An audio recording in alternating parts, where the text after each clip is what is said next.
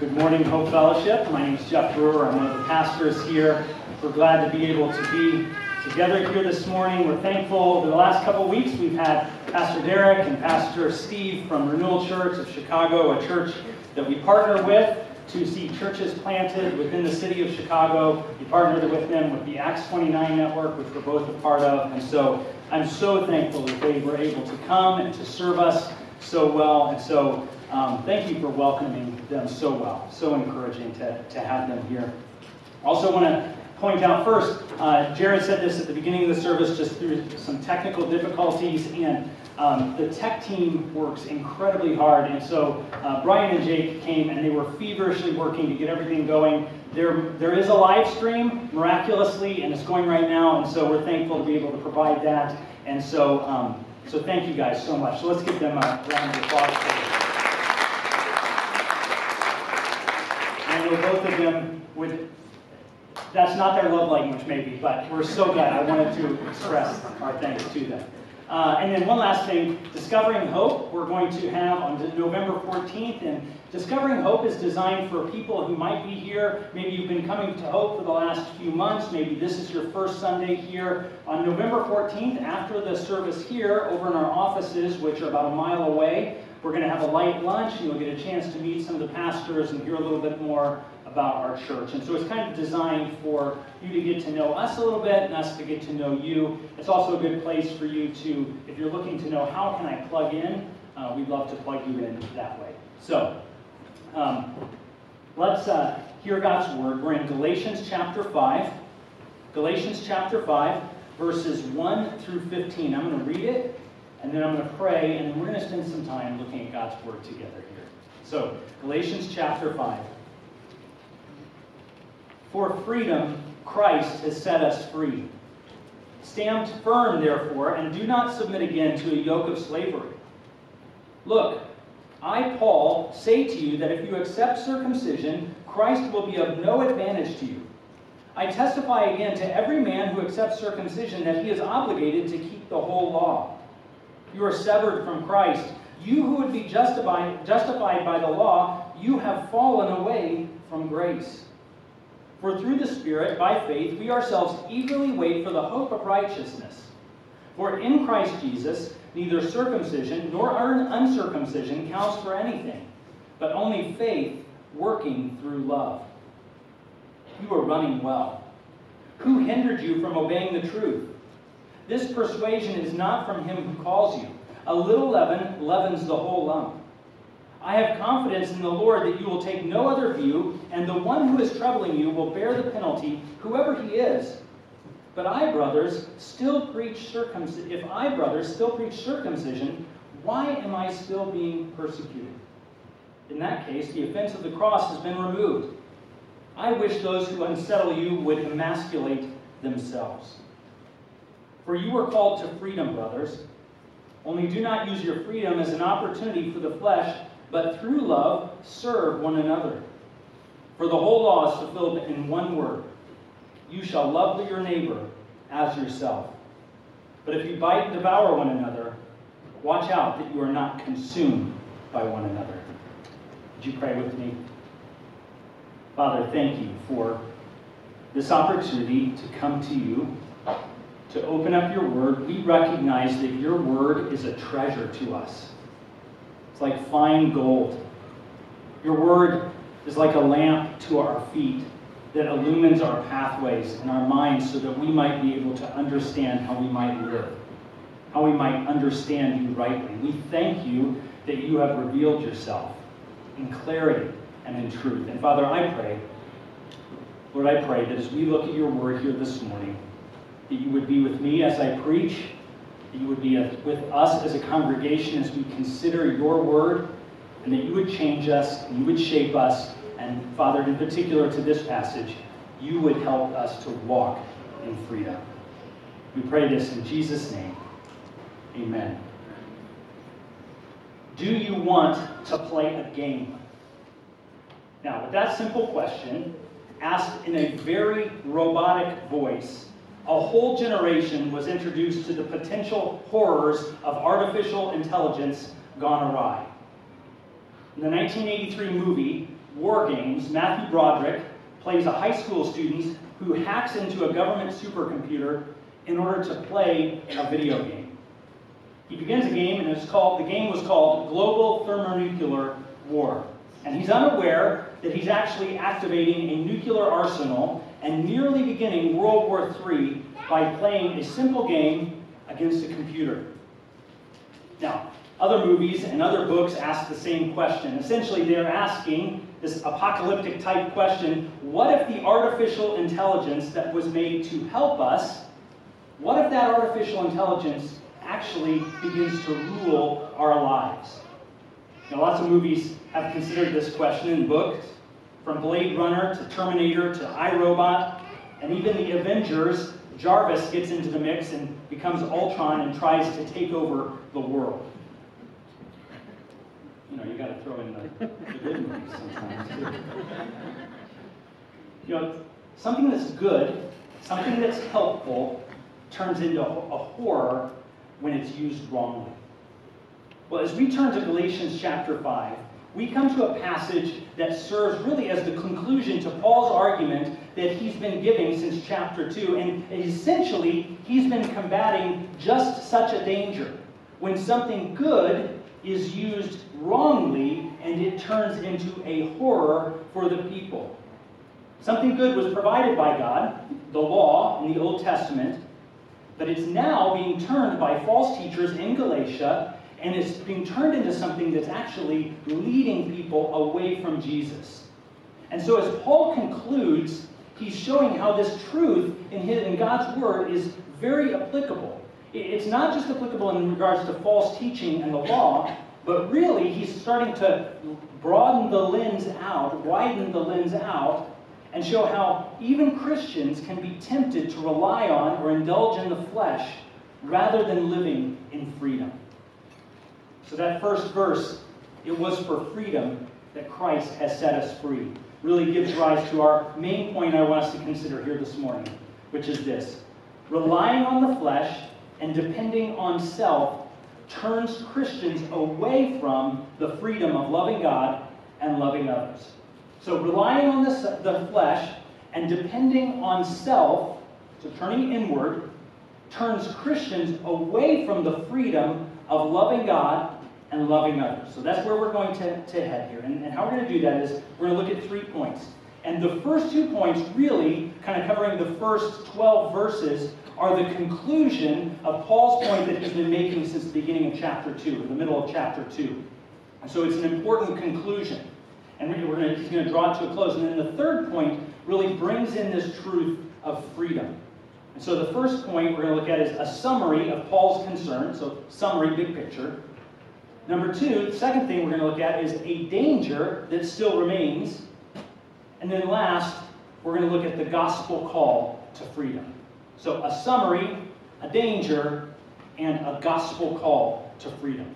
That's where we're headed here this morning. So let's look first here at verses really 2 through 6, and we're going to look at a summary of Paul's concern. Now, you know, if we had time, I, we had Derek and Steve come these last couple of weeks, and really what that did, I loved spending that time, but as I was preparing this week, I kind of realized, you know, Paul was kind of, it was like a locomotive. He was kind of like one of the kind of starting to chug and starting to pick up steam. And so we ended at the end of chapter 4 three weeks ago. And at the end of chapter 4, Paul's just about to hit his main point, and he's about to summarize and say, here's why I'm telling you all this. And so let me just take just a moment to remind us of what Paul, what Paul has been teaching throughout Galatians. And, and if you're here for the first time, or maybe you've only been here a couple of weeks, this, this will serve hopefully to get you acquainted a little bit with the book of Galatians. So Paul's writing to a church in Galatia. It's in central Turkey, modern day central Turkey. And he's writing to a group of Christians, a group of churches who are being drawn astray by false teachers, or maybe even specifically from our passage, a particular influential false teacher, one in particular.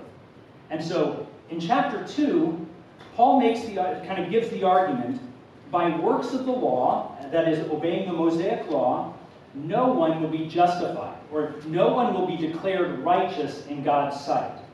It's only through faith in Jesus. That's where Paul starts in chapter 2. Then in chapter 3, he gives the example of Abraham's faith and how Abraham believed God and it was credited to him as righteousness. And so Paul's starting to make the case from the very beginning of the Bible, even before Moses and even before the law, people were justified or people were made right because of faith. So Abraham believed God and it was credited to him as righteousness.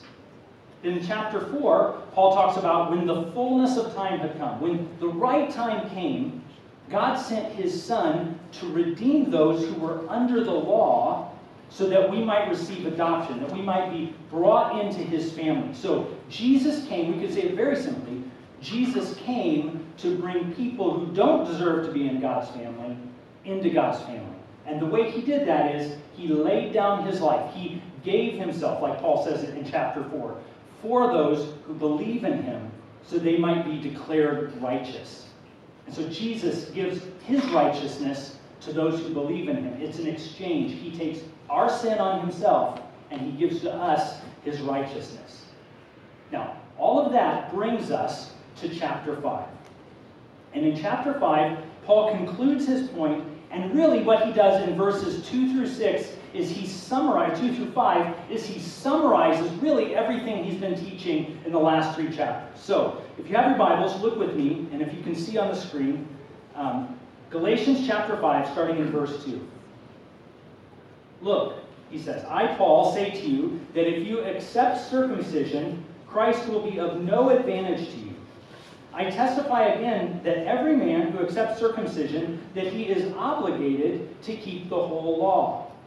You are severed from Christ. You who would be justified by the law, you have fallen away from grace. Now, right at the heart of the matter, Paul realizes, is these Galatians are being tempted to think that there's something they need to do to add to their salvation. That, that if they want to be really spiritual, or if they really want to kind of make sure that they're saved, they need to be, in this case, this false teacher is teaching them, you need to be circumcised. Now, now you might be here again, and you might be saying, you know, of all the things I thought we'd talk about on a Sunday morning, that ain't one of them. But, but Paul, what he's doing is he's referencing back to the Old Testament where circumcision was given, given as a sign of what who is in God's covenant people, a part of God's covenant people. And so all those who belonged to Abraham were circumcised, Abraham first, and then following down through the law, it was a sign, an outward sign of what God that those people were a part of God's family.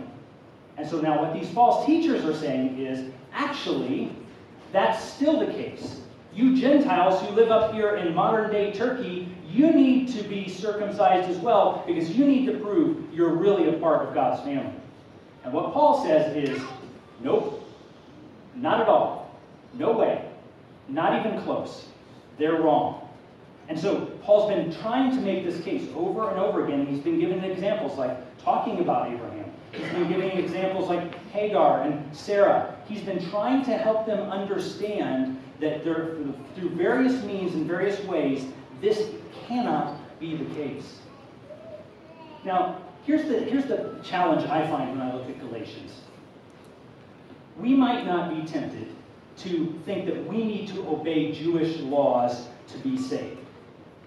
But all of us drift into our mind, in our minds thinking that we can do something that improves our standing before God. All of us kind of naturally drift in that way, that we think we can do something to improve ourselves so that God looks on us more favorably based on what we've done. You know, last week I was gone um, because Molly and I, our second born, took a trip to Ohio University. It's Jen and I's alma mater, and also Mike Ertens as well. We all graduated together. And uh, as we walked around campus, and we talked to admissions counselors, we talked to financial aid, and I just went into full dad mode. Now, if, if you're a college student here, you probably know exactly what I mean when you say that, because you probably just had that happen when you started visiting college. But I went into full dad mode, and, and really I had already been in dad mode since I got to campus. So, you know, I'm starting to have a tear in my eye as I'm walking around. I'm looking where Jen and I met and where we used to walk across campus together, and I'm thinking my daughter might come here and all these things. And so, you know, here I am in, in dad mode, we meet with the admissions counselor, we meet with the financial aid, and I start saying to Molly as we're walking away, you know, you know, it might help your chances with scholarships. You need to write a thank you note. Or maybe they'll remember you if you just make it a point to say your name when you go up and you talk to them. Or maybe it'll help with scholarships if, and I'm kind of filling in all these blanks. Now, I'm sure Molly, Molly was a good sport, but I'm sure it was annoying to have me keep saying these things. But isn't it sad that actually we can do the same thing with God? We very easily can start to talk to ourselves and we can start to say, you know, I need to make sure that I'm thank, thankful to God this week so that He does nice things for me. I, I better make sure that I read my Bible today because if I don't read my Bible, something bad's going to happen. And we kind of start to treat God like there's almost this karma that He doles out. Make sure I obey because I don't want something. What if all these ways we can start to, I think, look, very naturally, we all drift into this lane. But here's the thing, and here's what Paul wants them to see and what we need to see. When we take our eyes off of Jesus, the very natural place when we take our eyes off of Jesus, that it was only by his work that we are saved, where do we start to put our eyes? We put our eyes right on ourselves. We put our eyes on what do I need to do for God? What can I do for God so that he'll remember me? What can I do so that things go the way I want them to? But what Paul has very kindly been showing us in the book of Galatians is this is contrary to the mercy and grace in Jesus. God did what we couldn't do by sending his son. But God did what we wouldn't have done by sending his son, that he might be for us a sacrifice so that we can be acceptable to God. And what we do is we believe in him and we are saved. That's the good news. That's the gospel of Jesus. And so the antidote to how we naturally turn inward and start to think about ourselves, the antidote to that is to look again to the cross, to look again to the resurrection, to look again to Jesus, and keep returning there day after day because we know we're going to drift. So that's the summary that Paul's been saying in these first few chapters of the book of Galatians. So next, let's turn to the danger, or a danger, that still remains. A danger that still remains. Now, um, speak of another university, Elmhurst University, Jordan Bartolozzi is the track and field coach, and this week was the CCIW championship yesterday, which they won. And so we are excited. Congratulations.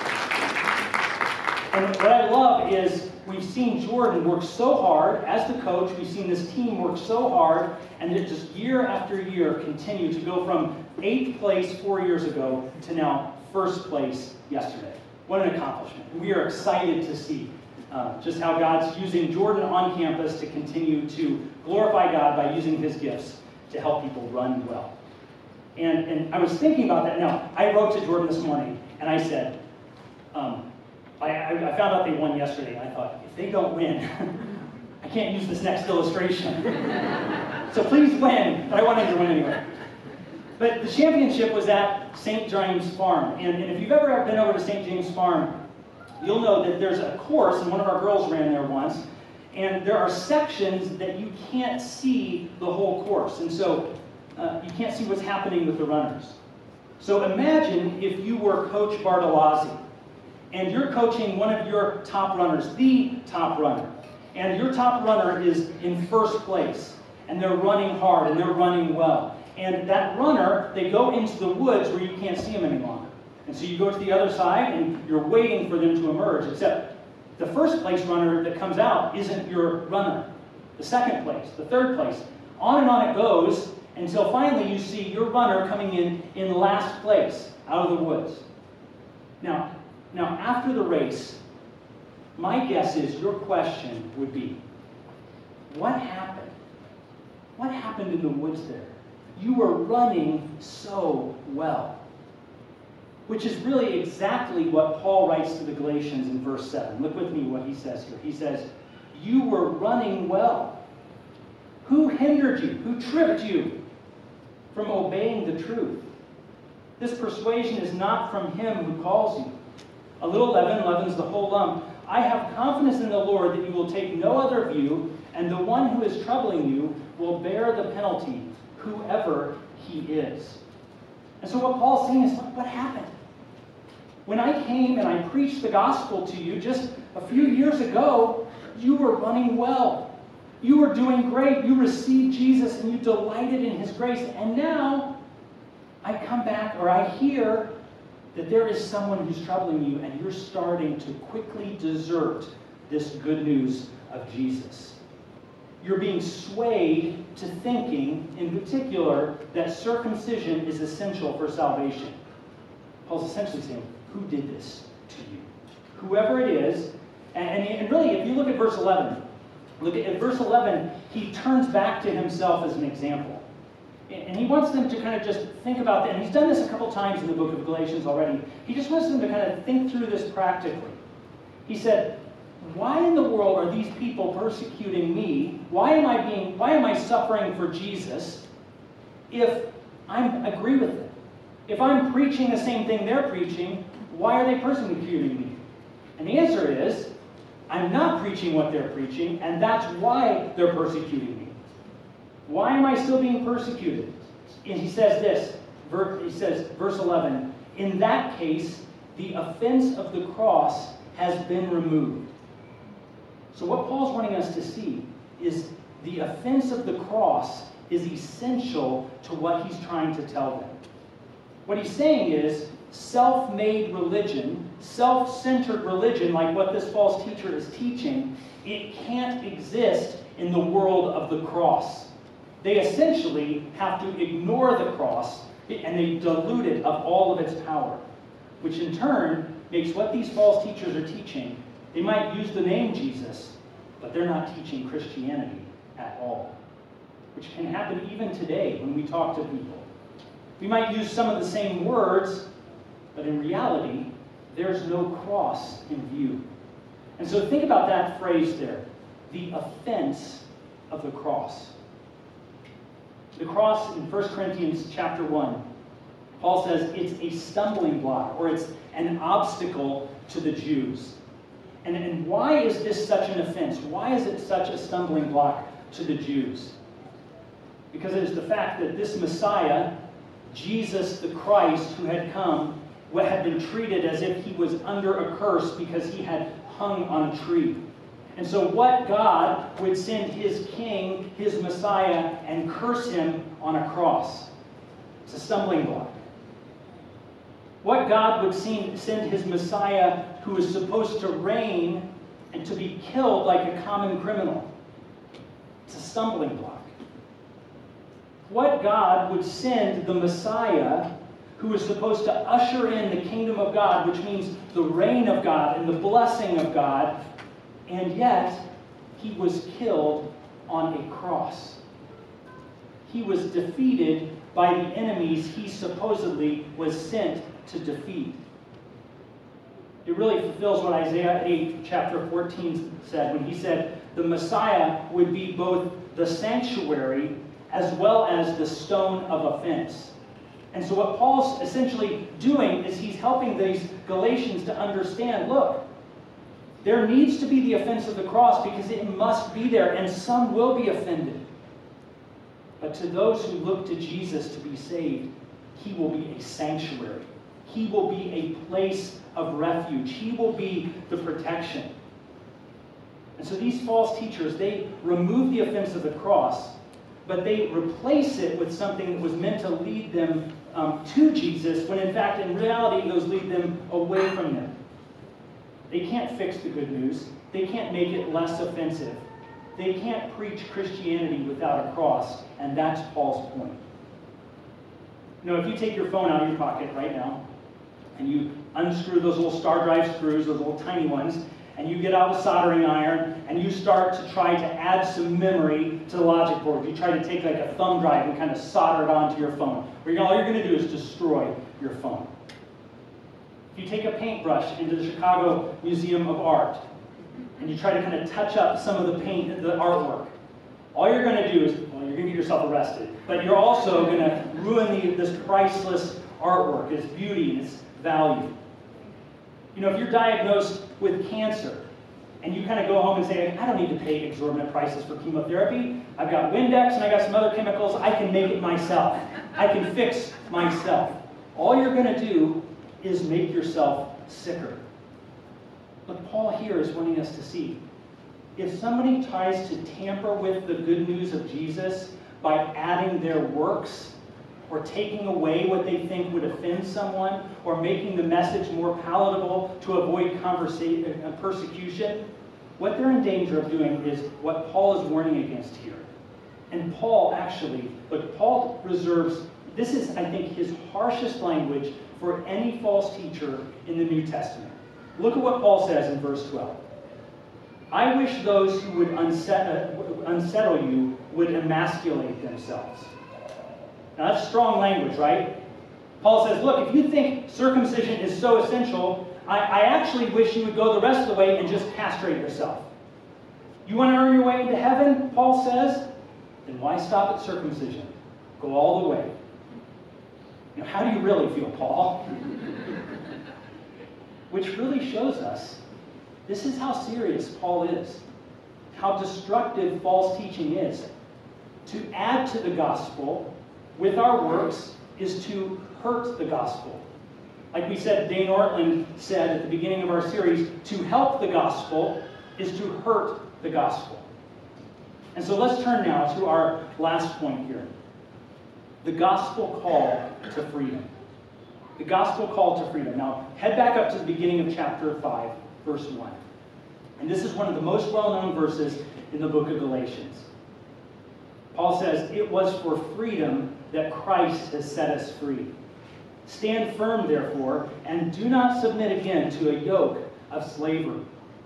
Now, the freedom Paul is talking about here means being liberated from the power of sin, the power of the world, and the power of the law. Kind of all those things are in view. So, being liberated, being delivered from the power of sin, the power of the world, and the power of the law. And so the liberator, the deliverer, Jesus, the one who's come, is what he's done is he's turned the lock on the key that undoes the shackles of slavery and the, takes away the burden of sin that we could never remove off of ourselves. We don't get better by self help. We don't get better by just trying harder. We get better by falling at the feet of Jesus and saying, Help me. And because he conquered death, and rose from the dead, he showed that he can unlock the shackle of sin and death. He can set us free. And so, in light of that deliverance, Paul's saying that Christ set us free so that we can be free. Christ set us free so we can live in that freedom. And, and he gives two commands. It's really saying the same thing, once, one from a positive direction and one from a, a negative. Positively, he says, stand firm in this freedom. Stand firm in Jesus. Negatively, he says, don't submit again to a yoke of slavery. Stand firm. Look to Jesus. He alone is your hope. Don't turn back. Don't look to anything else. Nothing else can help you except for Jesus. Now look at verse 13 he begins to expand on this freedom that we're supposed to live in the light of the, in, in the good of. He says this, he says, For you were called to freedom, brothers. Only do not use your freedom as an opportunity for the flesh, but through love serve one another. For the whole law is fulfilled in one word you shall love your neighbor as yourself. But if you bite and devour one another, watch out that you are not consumed by one another. Now, notice a couple things here. First, notice what he says. He says, only do not use your freedom as an opportunity for the flesh. In context, there is exactly what we've just been looking at. He's speaking about a self centered religion that goes back to the Mosaic law to try to add something, namely circumcision, to improve our standing before God. But he's not just going to stop talking about kind of the freedom that we're to stand firm, not to use our, as an opportunity the flesh he's actually going to expand this concept as he goes through chapter 5 and chapter 6. Because it's not just bad thinking that causes us not to live in freedom. It's not just bad teaching from false teachers, but it's also the selfish desires that, in, that, in, that intrudes on and destroys living in freedom. And those selfish desires, though we're free from the power of sin, the presence of sin still remains, and so we're still tempted. We're still tempted to turn back and to turn and to, as Paul says, to indulge our flesh. In other words, give in to sinful desires. But also, not only does not to use our freedom as an opportunity for the flesh, look at the connection. Don't abuse your freedom, but through love, serve one another. He says this only do not use your freedom as an opportunity for the flesh, but through love, serve one another. Now, isn't it ironic that he's been talking so much about being enslaved all of this time? He says now it's for freedom you've been set free. Live as free Christians, walking in freedom. Now, serve one another. You are free to serve. And I don't think that irony is lost on Paul. He understands that we have become, we have gone from being servants of self and servants of sin and servants of the devil and of the world to now we are made into his, into his children and we delight to serve him to honor him with our lives. But also look at the connection he's saying here. Through love, serve one another. And he quotes Leviticus 19 You shall love your neighbor as yourself. Now, scholars say that before Jesus came, now you remember Jesus quotes this extensively in the Gospels, and he talks about it as the greatest command, the great commandment to love God and to love others. But scholars say that before Jesus, Jews didn't highlight this command. They talked about a lot of the other commands, but they didn't talk about this command to love one another love your neighbor as yourself in particular. And so when Jesus does, is he comes onto the scene and essentially he says, Look, my life, my teaching, my death, my resurrection, they only make sense when you apply this one word love. And so, what Paul's really wanting them to start to draw the conclusion is oh, what these false teachers are teaching about, it's really, it's all about them. It's not about Jesus, and it's not about love. You know, we're to serve one another, we're to love one another. But think about how our culture speaks about freedom. Now, when our culture speaks about freedom, what we usually mean free, that I'm free is leave me alone, I can make my own decisions. I'm free to decide whatever I do with my body, with my life, with anything I touch, it's mine to make the decision.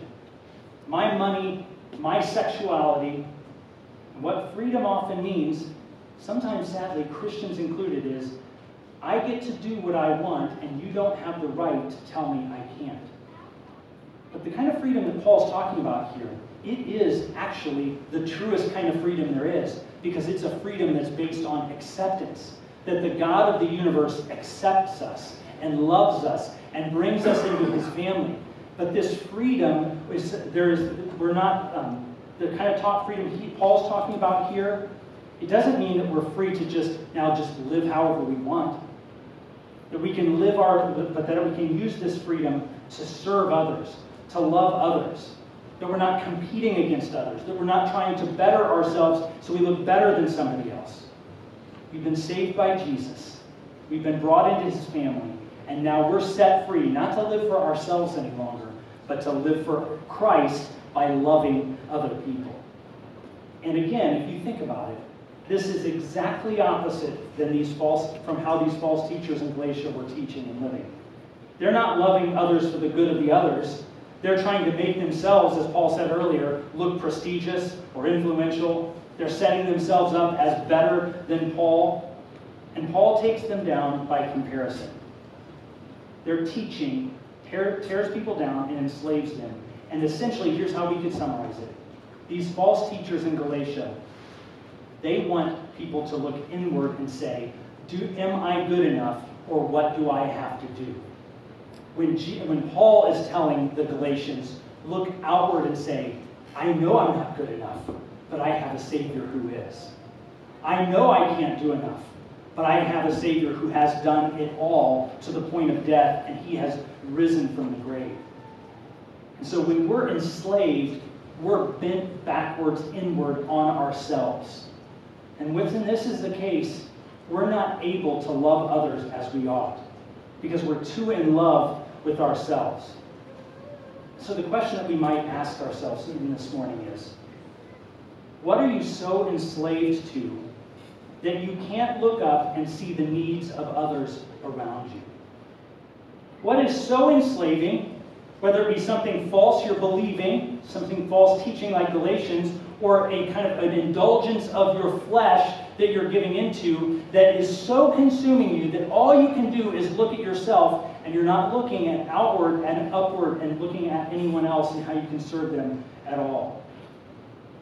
But what Paul wants to remind us of here is Jesus has come so that you don't have to be defined by that sin any longer. You might feel like that sin is written and tattooed across your face for all to see. But the reality is, just as was prayed earlier, there is no condemnation for those who are in Christ Jesus.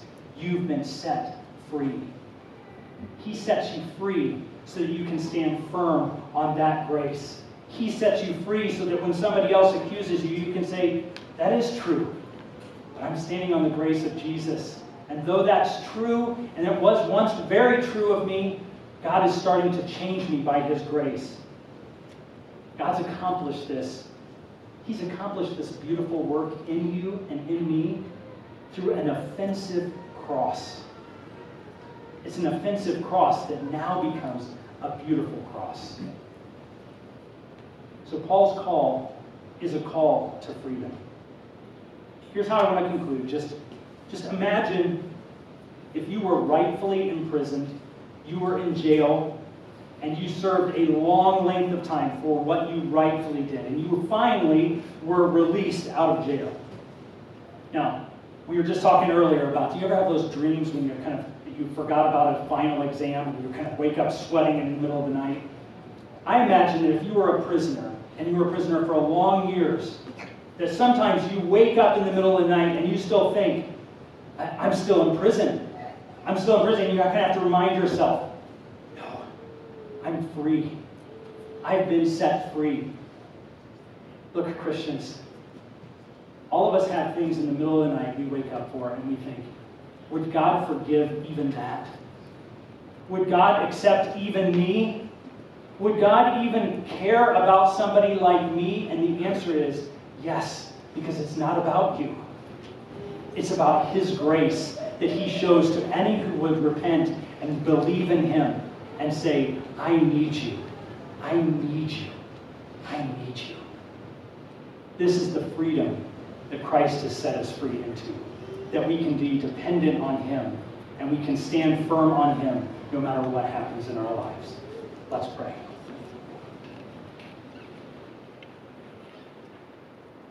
Father, thank you that we can say, but only by grace can we say, I need you. Father, I know there are some here who are broken over the things that have happened in their lives. They can't believe the truth that you would actually set them free. In the best moments, they understand this intellectually but don't feel it emotionally. And so, Father, I pray that by the power of your Spirit, you would be pleased to show them the truth of the gospel. That this offensive cross has truly set them free, that they are no longer defined by that sin. Father, I pray you would encourage us all in this freedom, that you would help us as a church to stand firm and never waver from this truth of the gospel. We thank you for your grace. And all God's people said, Amen.